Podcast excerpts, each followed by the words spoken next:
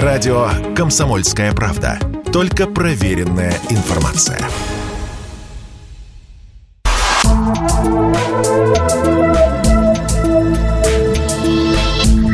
Просто космос. Всем привет! Здесь «Просто космос» и я, Баченина М.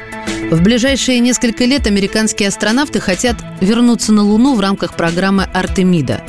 Пилотируемая миссия будет длиться около шести с половиной суток, в течение которых экипаж космического корабля «Орион» будет проводить исследования.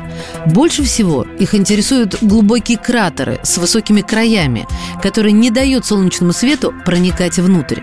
Есть надежда, что внутри огромных отверстий с температурой минус 160 градусов Цельсия могут происходить весьма интересные явления. Например, там миллионы лет может храниться водяной лед толщиной до нескольких метров. До сих пор у ученых не было этому никаких доказательств, но недавно они собрали массив данных от межпланетной станции Luna Reconnaissance Orbiter и загрузили их в нейронную сеть. Компьютер смог рассказать, что творится в этих затененных участках Луны. Аппарат Lunar Reconnaissance Orbiter изучает поверхность Луны уже более 13 лет. За все время своей работы он доказал, что в атмосфере лунного спутника есть атомы гелия, а в грунте были обнаружены атомы аргона. В 2012 году устройство нашло на стенках кратера Шеклтона водяной лед.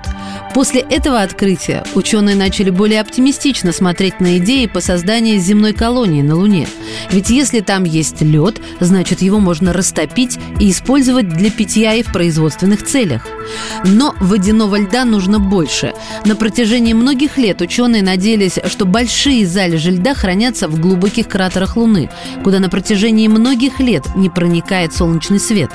Температура в этих областях может колебаться от минус 170 до минус 240 градусов Цельсия.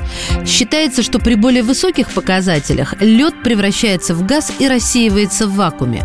А при таких низких температурах замерзшая вода может храниться миллионы и даже миллиарды лет – Убедиться в том, что в глубоких кратерах Луны есть водяной лед, раньше было невозможно. Дело в том, что из-за отсутствия света разглядеть структуру дна этих образований не был способен ни один исследовательский аппарат.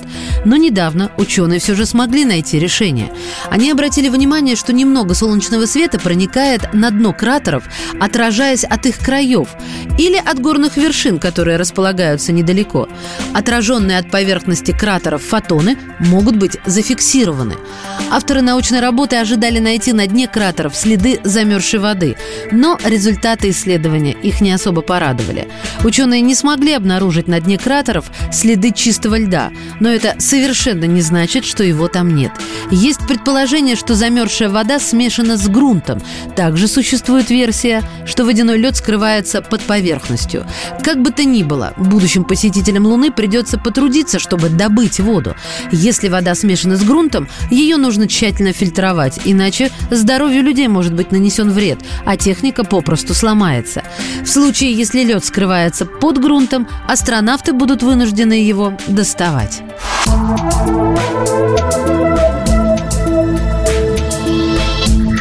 Просто космос.